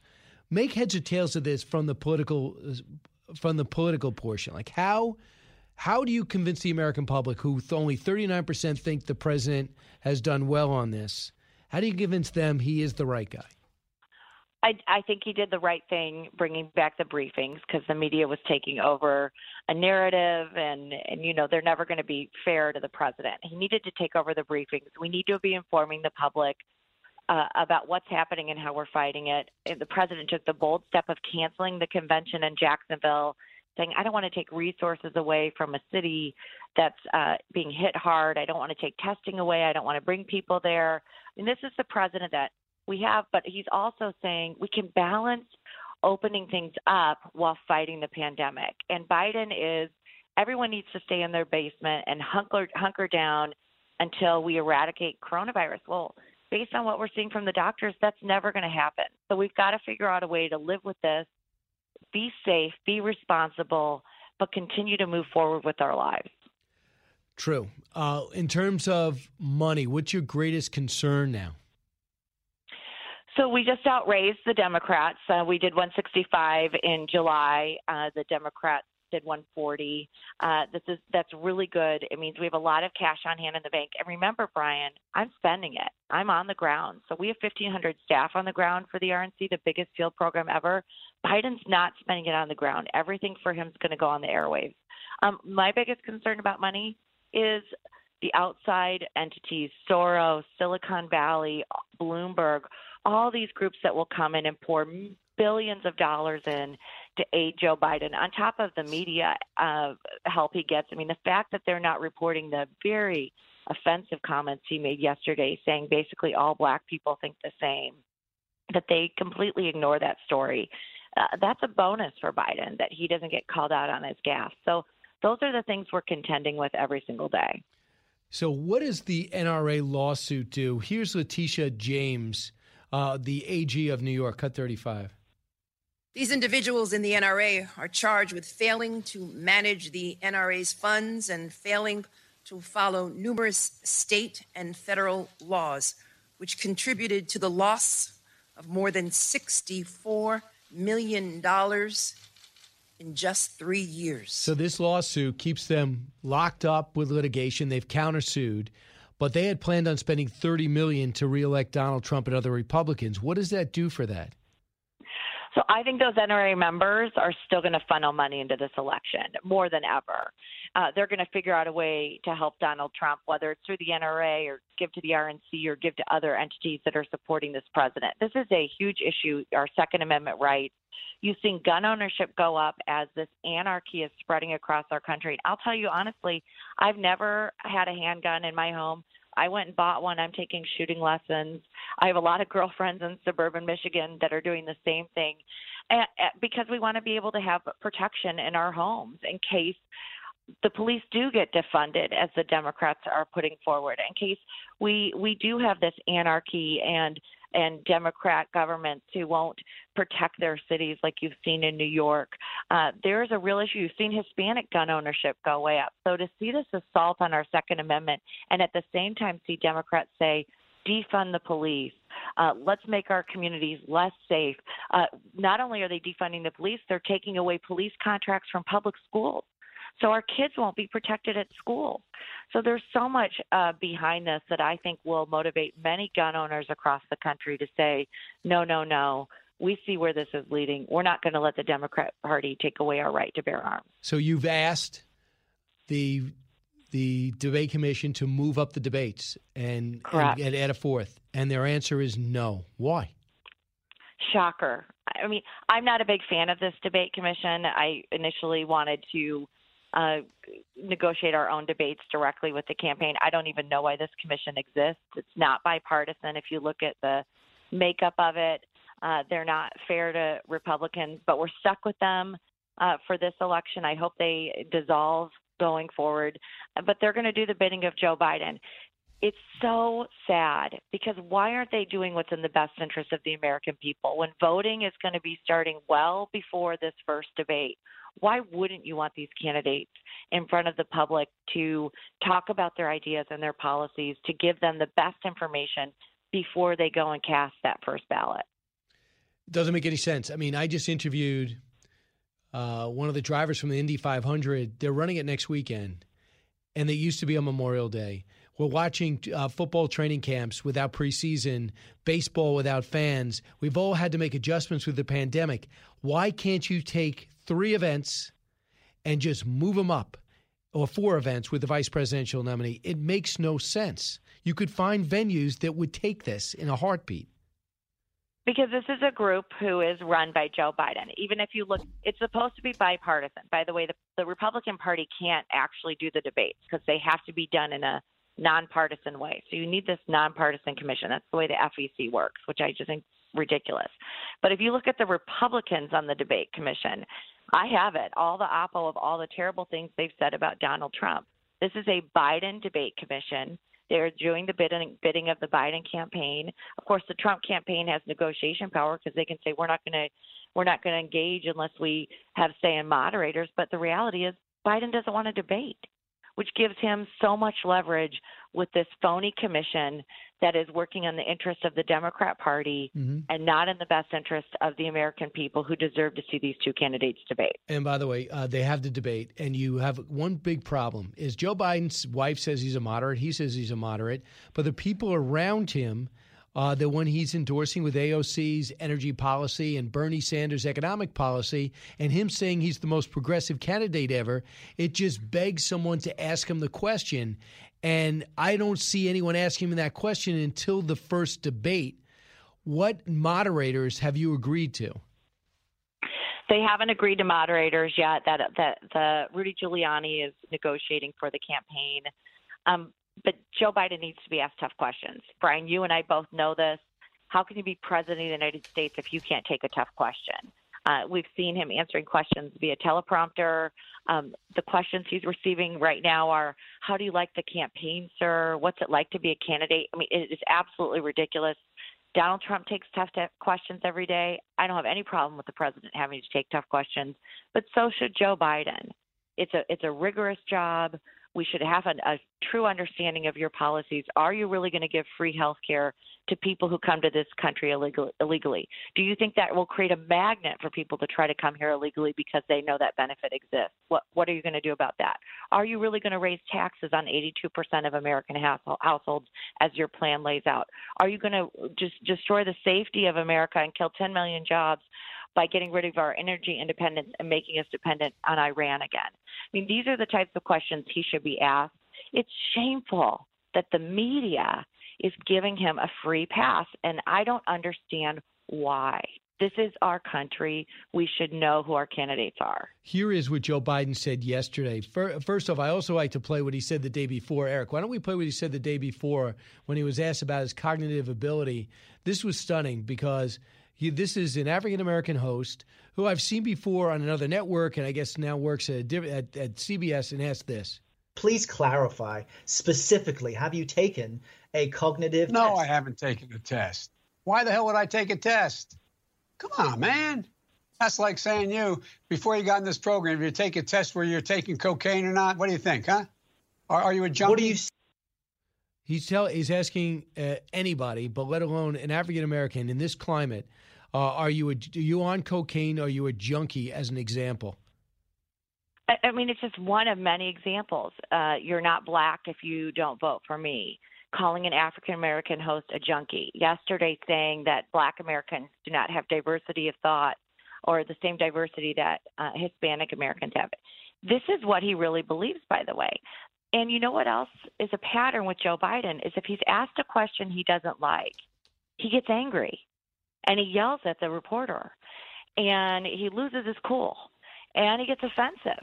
I think that's truly offensive what he said to that reporter. Now, of course, the reporter's not complaining. You know why? Because he probably supports Joe Biden. But it's a huge problem going into this election. Uh, and I think the fact that he's not being asked tough questions and called out and that people aren't sharing these clips is is even more disturbing. What about what has happened with Facebook and the campaign? So Facebook's actually been the better of the actors. I mean, Twitter is clearly suppressing. It's funny. I did a tweet the other day, and it got retweeted by you know Don Jr. and Eric and, and the and the whole Trump family, who usually you you get a certain algorithm of likes and re, and retweets, and it got totally suppressed. And there's no transparency. I think that's what's most upsetting about these uh, platforms is they do not have to reveal to you how they are choosing which tweets to elevate or or what algorithms they're using on their search methodology. But didn't they just freeze you out in Facebook? Didn't yeah, they just they, suspend they you for 90 the days? Campaign. They freezed out the campaign because the president said that children are less likely to get coronavirus than adults. That's fact based. So we're going to see more and more of the censorship at some point Congress is going to have to intervene. But it'll be too late. You got 90 days It'll to win an late. election. It'll be too late. Is there Yeah. panic on the inside? Because Facebook fu- helped fuel your victory last time. It's a little less because um, the RNC and the Trump campaign for the past three years, we have been we've spent about thirty million dollars building up our own database of voters that we can connect with directly, and we're bypassing these digital platforms at a much higher level. So when you're seeing this record fundraising, that's because of this investment we've made. Uh, it was a tough investment for me to make at the beginning of my chairmanship. Our board had to, had to agree to a thirty million dollar spend, but it is paying dividends right now, so we can directly connect with voters and not depend on these platforms. Ron, as you look out at uh, Thom Tillis in North Carolina and you look out at Cory Gardner in Colorado, uh, both trailing in a very close race now in Senate. Susan Collins down by four, as I mentioned before, and Lindsey Graham's got his uh, got his hands full in South Carolina. Uh, how are you approaching those elections? How are you de- how are you allocating resources? So the RNC's invested in every Senate race. Uh, Colorado, even uh, Montana, we just put 14 more staff on the ground for Steve Daines. Uh, I think the ground game is going to make a difference with the expanse of of absentee voting. In is all mail-in anyway, so they already have that system in place. Uh, it, it's going to be who is going to turn out their vote. And the fact that in North Carolina we have expanded our voter registration and, and are now doing better than the Democrats in North Carolina, the math matters. So the things that we've been doing nuts and bolts, bolts wise for the past three years will be the difference in actually turning out the vote. But they are close races. The Senate is at risk. There is no question. Uh, and the RNC, as as much as we're invested in the president, which we are, we are just as invested in these Senate and House races as well country will change forever. Uh, it all revolves around this election, and a lot of that those that pressure is on Ronna McDaniel's so, so, uh, shoulders as RNC chair RNC chairwoman. Ronna, thanks so much. Thanks, Brian. All right, have a great weekend. I know you're not going to sleep, uh, but good luck. Uh, one eight six six four zero eight seven six six nine. A full rack of calls when we come back. You're with Brian Kilmeade.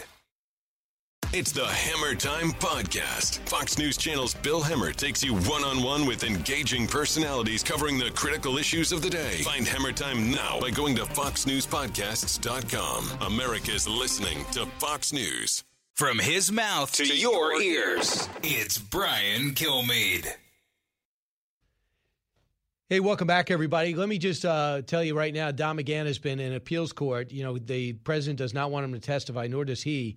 And appeals court just says he has to, but I'm sure they're going to go up to the Supreme Court now uh, and keep this on hold so you don't have a big show in November of him testifying about the Mueller report. Uh, let's just drop that and let's see, uh, take some calls. Benjamin on WABC in Manhattan. Hey, Benjamin. Hi, I just want to make a comment about why I think the president and his supporters, and I'm one of them, are losing the PR war regarding COVID 19. Okay. There are actually there are three game plans at the moment. Plan or, uh in history. There's Plan A, which was um, no uh, lockdown with uh, improved hygiene. There's Plan B, which is like the Fauci plan, which is um, a general lockdown with social distancing. And there's Plan C, which is kind of like the DeSantis and Sweden plan, which is targeted lockdown uh, with social distancing. And when the pre- but nobody's really articulated it in a big way. I know you've mentioned it a few times. So when the president answers his critics, it sounds so disjointed. It sounds like he's making excuses but he really does have a plan, and they have different metrics. Exactly. Like and Benjamin, plan. isn't it amazing? You described some of the most basic things that we would have been handling this 200 years ago. The same way. With all the scientists and all the technology, it's wear a mask, wash your hands. You know, if you have an underlying condition, stay in. Uh, make sure that you uh, make uh, keep six feet apart. And the president says, how many times are we going to hear that while he watches economy wither on the vine? So he says, let's get back to work responsibly. New from the Fox News Podcasts Network. My name is Kennedy, and welcome to my podcast, which will, I humbly say, single handedly save the world. You're welcome. It's Kennedy Saves the World. Subscribe and listen now by going to FoxNewsPodcasts.com. Thanks so much for listening, everyone. Brian Kilmeade Show. Uh, we are going to have a great hour. We're going to get a perspective from the black community. Leo Terrell, he's a Democrat, he's a civil rights attorney. I got to get his take on the African American vote. Uh, Joe Biden thinks he's going to get it because James Clyburn endorsed him and Barack Obama picked him, but he is basically repelling it. And it's up to Trump to go out and grab it. And what he's got to do, he's got a three and a half year track record, and Trump has had made some uh, clumsy remarks. As Tim Scott said, I know he's not a racist, but he can make racially insensitive remarks.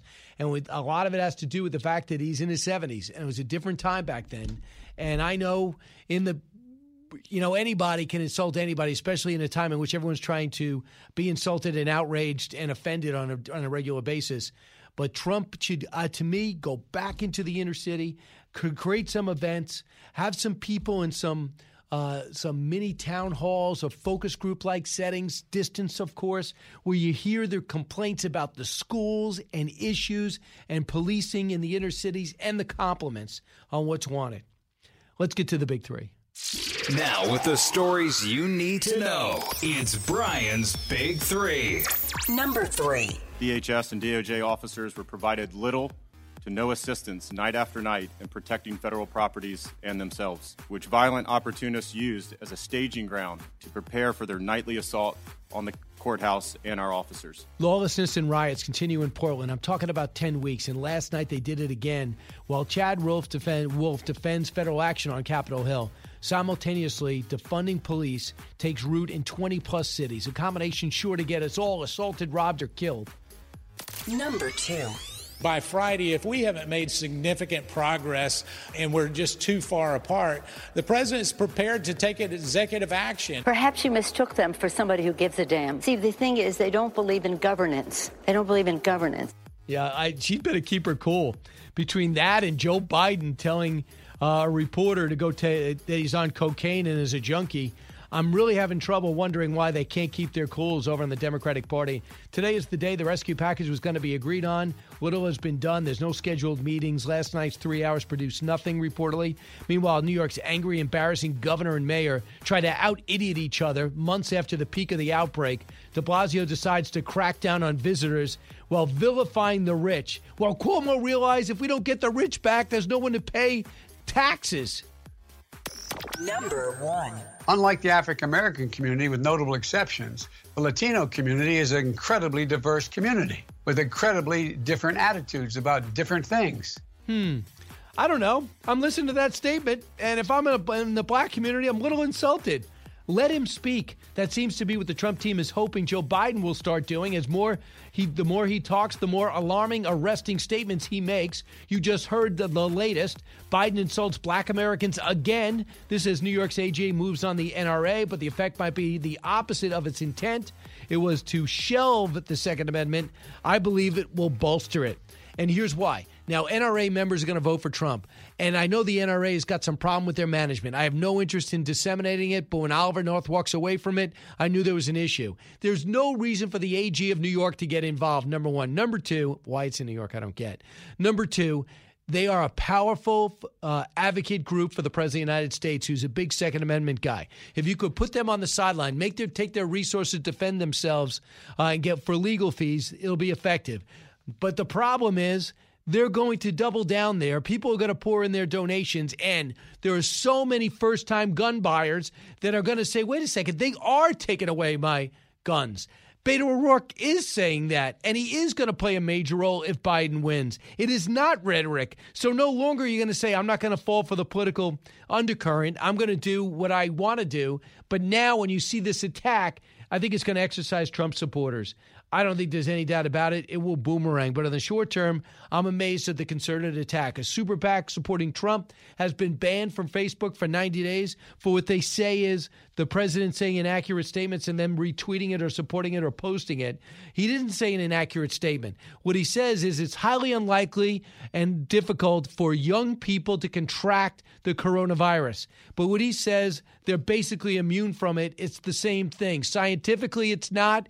In everyday jargon, it is. But the exercise and the sensitivity with Silicon Valley and the social media outlets to stopping Trump is extremely apparent and it's bothersome. Meanwhile, when it comes to the rescue package that affects your life, bolstering up the businesses, re, uh, refinancing the PPP program, maybe extending unemployment benefits, finding a way to stabilize as we try to get our hospitality and, and the, the airline industry back on track. Nancy Pelosi is not moving, and Mark Meadows is not moving. Uh, Steve Mnuchin, who might be a Democrat, had a relationship with Pelosi. They felt they could work something out. But Mark, uh, but Mark Meadows is there for a reason. He knows that the Republican Party is not for writing more checks to keep people out of work. But I was shocked that Nancy Pelosi can't even keep her cool. If she's got all this leverage and feels so confident about the Senate and holding the House, and that Joe Biden's going to win the presidency, why can't she handle a easy interview with Judy Woodruff on PBS? All she did was ask a question. Listen to this, cut 25. Democrats want more money, Republicans want a lot less. They are saying they're willing to show flexibility. And they're also saying a lot of the money that was passed in the spring, Madam Speaker, has not even been spent yet. Well, so if you want to be an advocate for them, there? Judy, if you want to be an advocate for them, no, I'm. Let's know I'm, what the facts I'm playing are. devil's advocate no, here no, aren't. to ask you for your position. You know, I mean, the point is, we have a bill that meets the needs of the American people. It's called the HEROES Act. There's all crap in it. It's $3.4 trillion, which we don't have. But instead of coming out there and rationalizing, not taking the Republicans up on their offer to extend the $600 supplemental unemployment while they negotiate, it shows it's all about winning. It's not about you. And I don't care who spins it. I don't care if you're Democrat or Republican. That's a fact. Listen to Mark Meadows, 22. By Friday, if we haven't made significant progress uh, and we're just too far apart, the president is prepared to take executive action, and he will do uh, executive actions and take uh, executive actions to actually address those two areas to make sure that at least what he can do is is take action because Congress won't. So one eight six six four zero oh eight seven six six nine.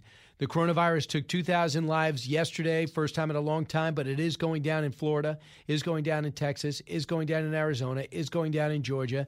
It is going up in places, I believe, um, Mississippi and some of the Midwest, uh, eight separate states that have uh, Dr. Birx extremely uh, worried, and she's flying around rather than staying in Washington and analyzing charts. I appreciate that. So we all know what it takes with all these sophisticated scientists, they want us to wear masks, wash hands, stay away from each other, stay away from crowds, and make sure we don't go to a gym. If we do that, that's all we can do, basically, is just uh, thoroughly affect our lives. But if that works, that works. We'll see. I sense we're going to find out that the coronavirus has a mind of its own because there's big parties and big events in New York, and there's huge protests everywhere. People don't seem that concerned about that. Speaking about concerns, yesterday uh, we had Governor Cuomo come out and say this cut 28. We used to be worried millionaires' tax people might leave. No, no, no. The burden shifted. We're trying to get people to come back. I literally talk to people all day long who are now in their Hamptons house, who also lived here, or in their Hudson Valley house, or in their Connecticut weekend house. And I say, You got to come back. When are you coming back? We'll go to dinner. I'll buy you a drink. Come over, I'll cook. They're not coming back right now. Restaurants, the only outdoor seating. They're still almost all empty. Businesses aren't there. I walk down the street, no one's working. Uh, the big JP Morgan Chase, I don't see anybody there. Downtown, uh, the Wall Street is almost empty. Our building will stay empty really until 2021. I'm here, but we're a skeleton force minimal. They want to keep people out of danger, I guess. But the problem is, uh, we've had a lot of success, and they're not adjusting to the success, only the failure. In fact, this mayor decides he's going to make life hell for anyone who wants to visit.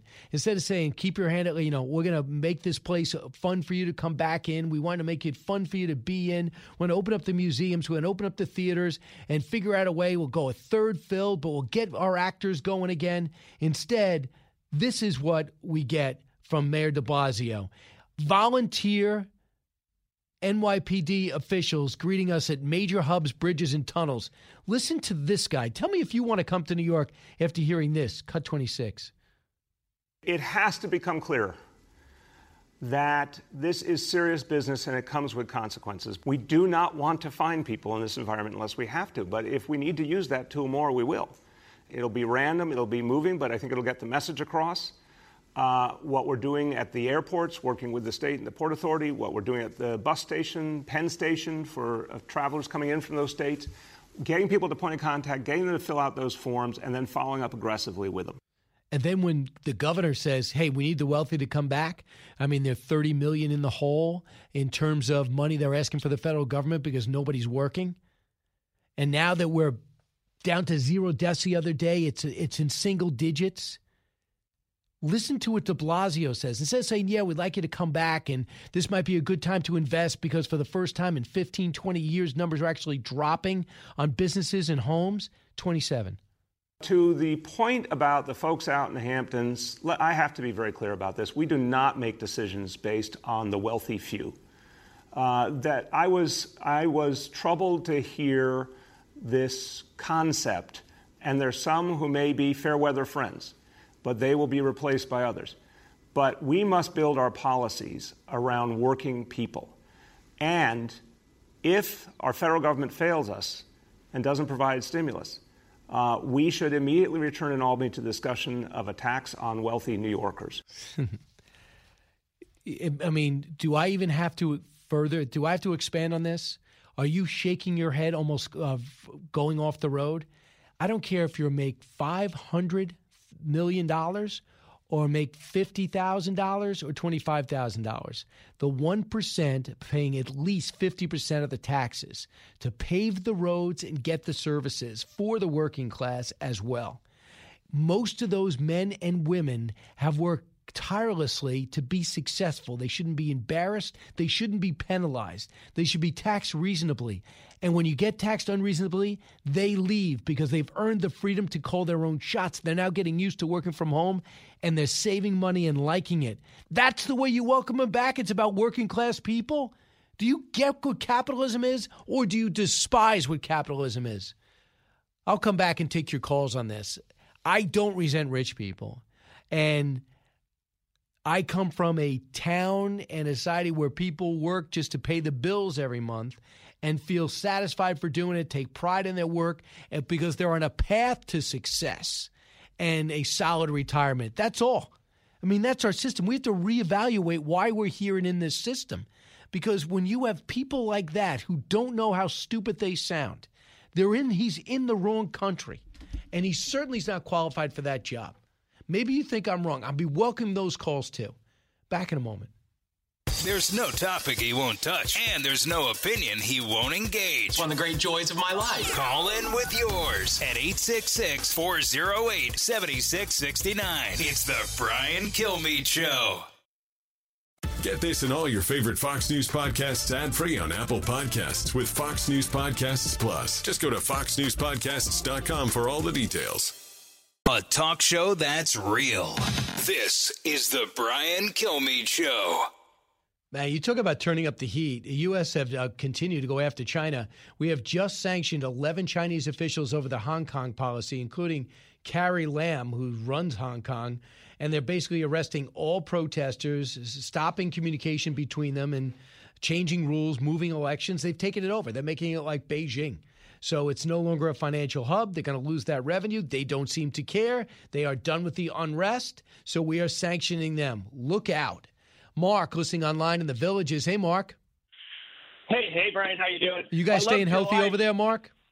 Yeah, we are. For the most part, they're staying protected. Um, people are covering their faces. They're washing their hands. So yeah, we're doing pretty good down here. We're not doing too too bad. It's going really well here in Florida. I just wanted to say I loved your live stream this morning. It had me rolling. I left. I shot you a tweet on why.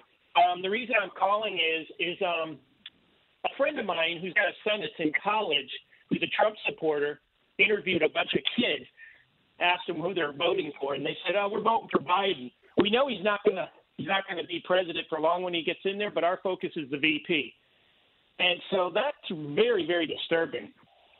It is that, that they're going to sacrifice the, this country because of their stupidity.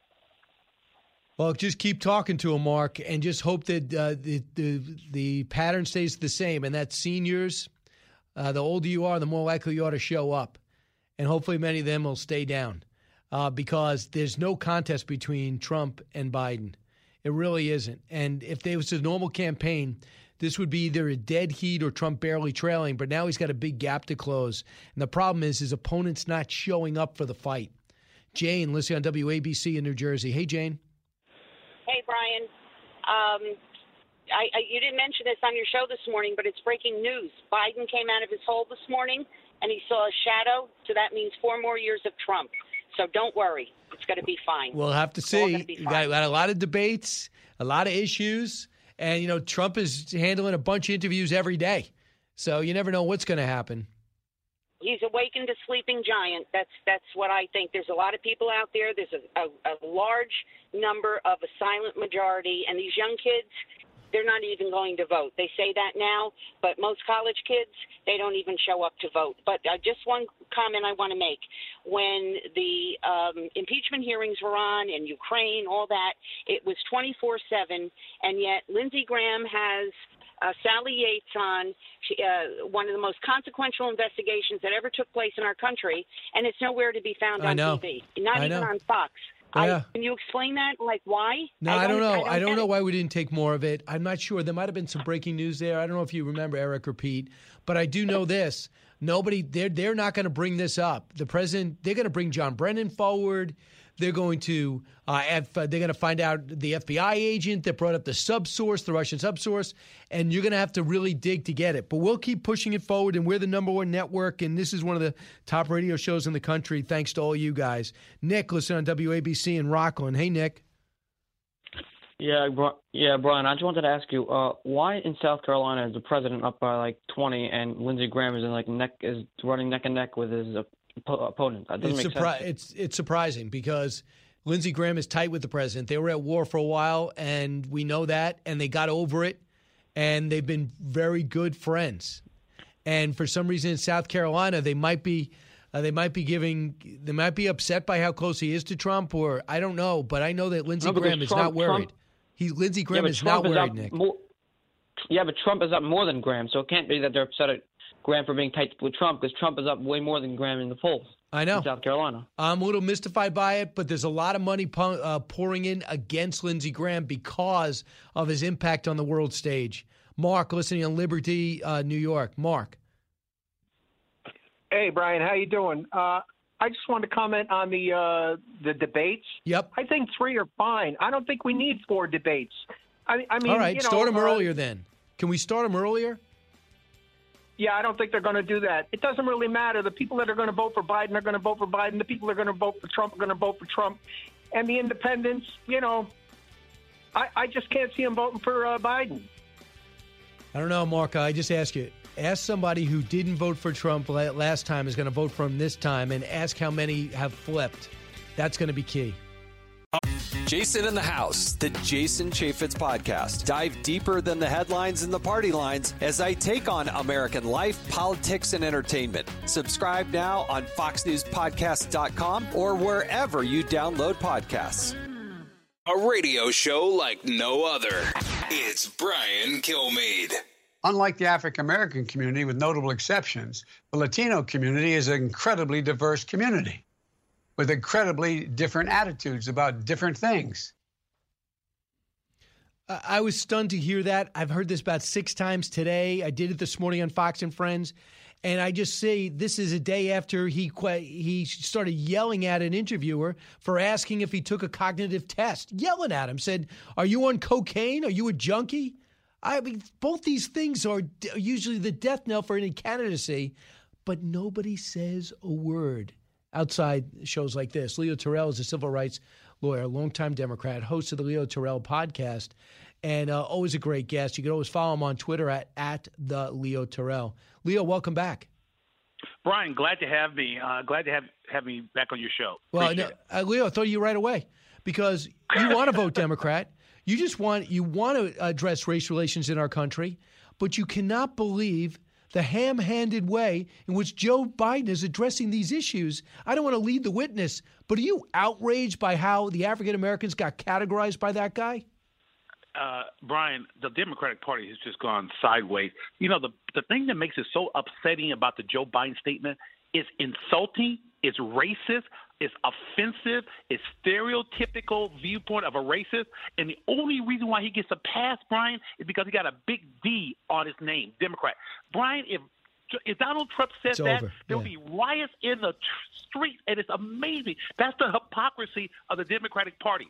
Because you know what? He thinks that all black people, Joe Biden thinks that all black people think the same way, act the same way, no, I submit to you, Brian, that Condoleezza Rice and Al Sharpton do not think the same way. It is insulting, and he tried to walk that statement back yesterday, but it's too late. The damage has been done. We'll listen to this. This is just 24 hours prior to Joe Biden making this statement. Peter Baker, of the New York Times, is interviewing Condoleezza Rice, and she said this about race in America. I would like to get to the place that when you see somebody who is black, you don't have preconceived notions of what they're capable of, who they are, by the way, what they think, which is, I think, a problem of the left. So she says that, and then Biden follows up with the exact worry that she has about society that people are sizing people up by the color of their skin, thinking that you can make blanket statements like this. Condoleezza Rice, Brian's statement is right on point and it describes Joe Biden as a T. How in the world can he honestly assume that he knows how black people think, how we act? He's not black. But it's pandering, Brian. And guess what's going to happen? They're going to roll out Jim Clyburn. He's going to say it's okay. I got news for you. Jim Clyburn doesn't speak for Black America. He doesn't speak for me. Black Americans are individual like any other group of people, and they have their own different way of thinking. Joe Biden is a racist. And I will submit to you that black Americans listening to your show right now should honestly give pause to voting Democrat simply because he's a Democrat. They should consider Donald Trump. That's what I'm doing this year. So I believe this, and I'm not a political operative. I'll just tell you what I would think. If I'm in the African American community and I'm frustrated in the inner city and I look around and there's generations of people, my friends and family, going through very below average schools in a city that's now letting me down. I'm, if I'm a candidate, I take the tie off, I go into the city, I set up some roundtables on camera and off camera, and I try to say, what is the problem? How can I help? Let's get away from the Molotov cocktails. Let's get away from Black Lives Matters being uh, uh, put in the street, uh, the kneeling at games. Let me just, what can we do to help? How do we break the cycle? And if I'm Trump, I'm in that. That would show a sincerity. Others say, well, it's a little late. We had three years. I go, I don't think so. What do you think? No, Brian. Brian, what you just said right there, I hope Donald Trump, I hope you, I hope this is recorded because that is a perfect blueprint. You know, the Democrats have had control of Chicago, LA, Washington, Baltimore, Los Angeles for 50 years. They have failed. You are 100% correct. Condoleezza Rice is correct. Education is the key to break the poverty cycle in minority areas. The only reason why I'm on your show today because I went to a good public school. I went to college. I got a law degree. It is the way to break the poverty cycle. But you know what, Brian? Democrats want pandering. They want minorities to depend on the government. They don't want the cycle broken.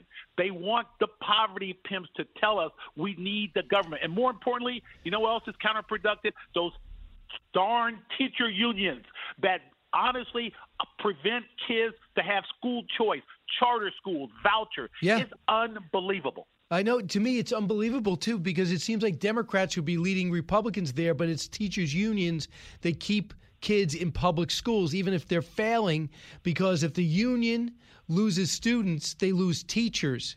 Uh, to private schools. That's all they care about. Teachers, if you would talk to them individually, most of them do it for the kids. They take money out of their pocket. They do their own bulletin boards. They're getting calls at night. They th- come home. They're thinking about that child that doesn't seem to be learning or the one that needs extra help. Teachers are the kindest, most open hearted people that I've met consistently. I don't mean to generalize, but consistently. But the oh, oh unions oh, represent you. something different. Brian, you are right on point. Thank you very much, Because You know what, Brian? Before I became a lawyer, I was a public school teacher for seven years, and you described the hardworking teachers. They care about the student. But the union management, there's a disconnect.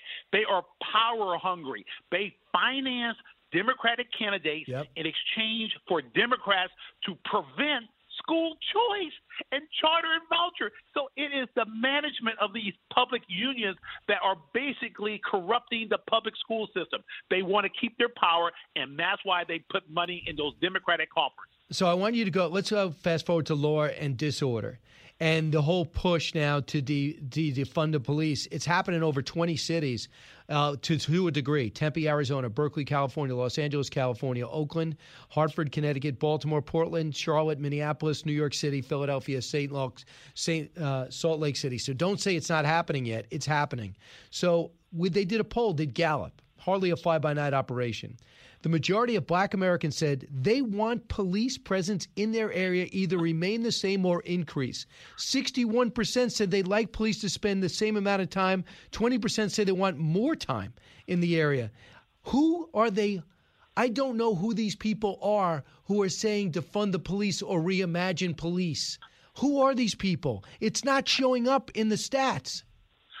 Brian, it's amazing. You and I are straight on point. I saw that poll black people and people of color want police. They want police support. It's the last line of defense between them and the criminal. You want to know who's running this? I'll give the extremist groups and Black Lives Matter and Antifa, I'll give them credit for one thing. They have dominated yep. the social message, and they got people thinking that they represent the majority of people of color. That's a big fat lie. But the Democratic leadership has pandered to Black Lives Matter, Antifa, and these extremist groups, and that's why you're hearing this call for defunding police. I have a sister in law enforcement. I sue bad officers, but 99% of officers are great, and we need them. It's crazy. It's yeah. a disconnect. So, so here's where it's not disconnected, and you're you're uniquely qualified to answer this. So they asked people the biggest gap, a racial gap, is between fairness and perceived bias. Only 18% of black Americans say they feel very confident that local police will treat them with courtesy and respect. Overall, 48% of Americans, but 56% of whites. So that 18%, how do we change that? Very easy, very easy. There has to be a person like Leo Terrell telling people that there is no more systematic discrimination. Brian, you hear the Democrats pandering the race card. They're claiming that democratic cities like Chicago, LA, have systemic discrimination. Brian, this is not 1960. You don't have all white police forces. You have community policing. You have people of all different colors on the police department. You have people of color running the government. But the Democrats still play that race card, and people react on emotions and not facts. And the facts are there's no systemic discrimination. Yes, there's occasional racist acts, but the system is not racist. And that has to be done through an education process. People like myself, you give me the chance to speak, telling people, going to the community say, that doesn't exist anymore. The bad pro- the problem is bad politician.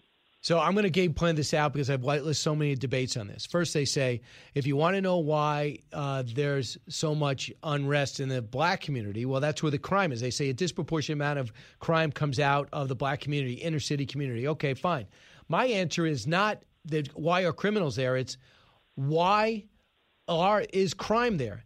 And what is the feeling of, is there a feeling of hopelessness in that area? So people say, well, the family structure is not there. Well, how do I change that today? I don't want to wait a generation. How do we change that today? How do we give the, the young men and young women in that area a sense of hope, They'll get them in a path, They'll know what investment is, to know what a good major is, to know what a good occupation is, and let them know the possibilities outside the blacktop, where, you know, and, and, you know the fresh air fund and things like that it's got to be bigger than these small foundations and funds. How do we get in there and give them the hope that other people in more in more uh, positive environments have? I'm not stoking your ego but you are absolutely dead on. Excellent question. The answer you got to start very basic. It's the education.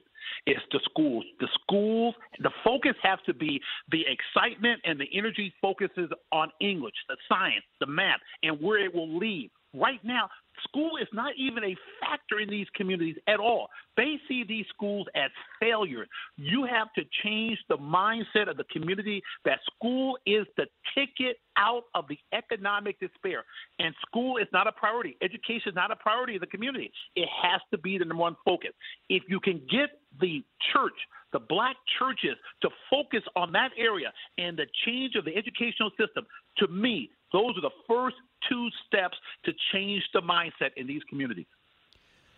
Yeah, I mean, that's the main thing. If we cut through the politics and yes. just give people hope, that's what they yes. need a hope. They don't need they don't need money. They don't need a bigger house. They don't need a bigger car. They want to they want, want to know how to get it, how to earn it, and know it's possible. And, and Brian, let me simply say this: the, the fight against this progress, what we're talking about right now, are the poverty pimps, the Al Sharptons, the Black Lives Matter, which is which which that group is small in numbers but powerful in the way their message. They tell you the other. It's a battle because there are people in the community, what I call poverty pimps, that is not in their best interest for these for the community to improve. They like the community this way. Al Sharpton has made a living for 25 years this way. Black Lives Matter is the new version of Al Sharpton. They exploit weakness, and that's up problem. There's not a unification of trying to improve the community because certain people are what I call profiteers. He is uh, Leo Terrell. Leo, thanks so much. Let's see how this Brian plays out. Thank you.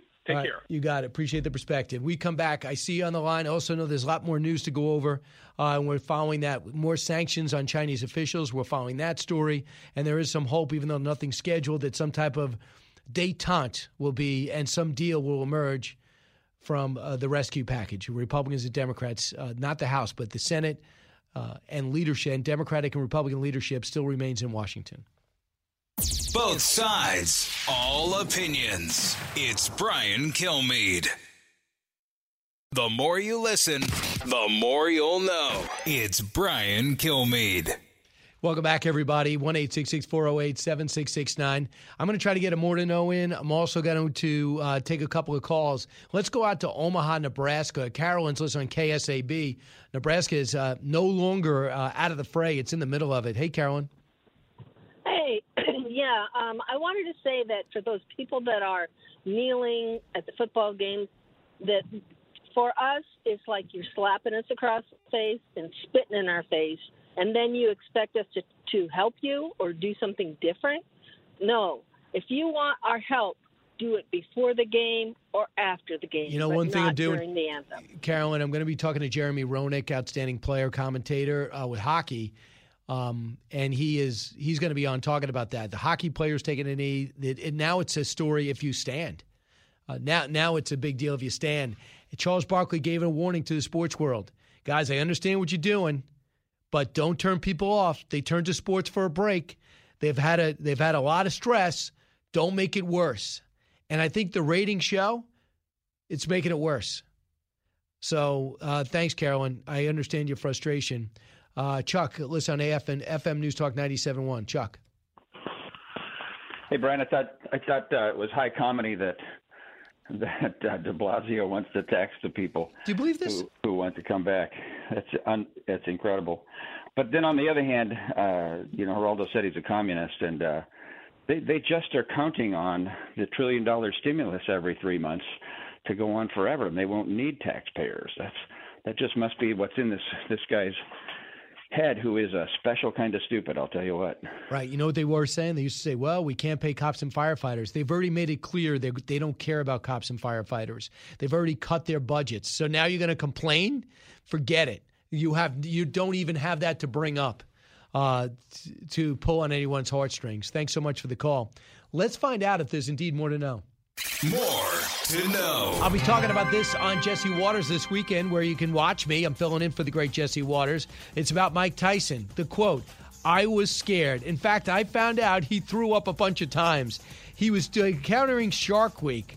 Uh, on Discovery channels. The guy that brings him through actually lost two limbs to a shark and now dives with other celebrities to let them know you shouldn't be afraid of sharks. Quote, I was scared all the way through. I was just trying to get through it alive. Quote, I'm a scary guy, but not when it comes to adventurous stuff. One shark kept bumping me, and I'm like, what the hell do you want? Tyson versus Jaws, Rumble on the on the Reef. Sunday at 9 p.m. You gonna watch Discovery? Definitely gonna see what this is all about. Now, here's something that I know a lot of people like to know what professional athletes think of like certain movies that are made about their profession. Well, here's Tyson on the Dan Patrick Show saying something that I think will be near and dear to your heart. How do you think Stallone looked in Rocky? Like, was there a Rocky movie where you thought Stallone looked like he could have held him, held his own in the ring? That that wasn't based on appearances and all that stuff. Rocky was based on intestinal fortitude, hard work, determination, the desire to overcome adversity. That's what that was based on. So that makes that next to Raging Bull the greatest boxing movie in the world. Yeah. who Rocky is a conglomerate of, of fight inspiration. So that's why he supersedes everyone else. I love that. Uh, what did he say at the last? What was that last line?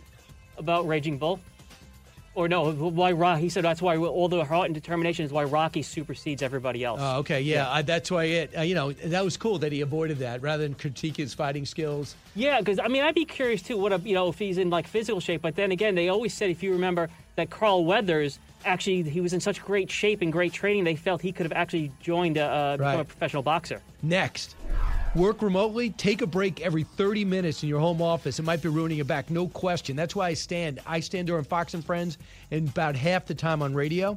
Uh, a new study finds many people have home setups and they sit all day and it kills their hamstrings and it hurts their lower back. A few suggestions to ease the stress put a pillow on your chair, uh, wrap your armrests if they are too low. And Pete, you're standing and Eric, you're sitting. So you do both. Next, AOC was nominated for an Emmy for her film project, Art of the Green New Deal. Is that sickening? Does that emblematic of Hollywood in bed with these left wing politicians? And you look at some of these nominees, I mean, this is so far left, but that's what you're right. That's what they want. This is them promoting the agenda. Brett Favre says he really thought it was an honor playing golf with President Trump. He says he's real good, he's got some good skills. And he said he would have gone with any president that made him an offer to golf with. Jesse Watters, I'll be hosting this weekend. Hope you like it. I'm wearing a different suit. Thanks so much for listening and keep it here on the Brian Kilmeade Show. From the Fox News Podcasts Network. I'm Janice Dean, Fox News senior meteorologist. Be sure to subscribe to the Janice Dean podcast at foxnewspodcast.com or wherever you listen to your podcasts. And don't forget to spread the sunshine. Listen to the show ad free on Fox News Podcast Plus, on Apple Podcast, Amazon Music with your Prime membership, or subscribe wherever you get your podcasts.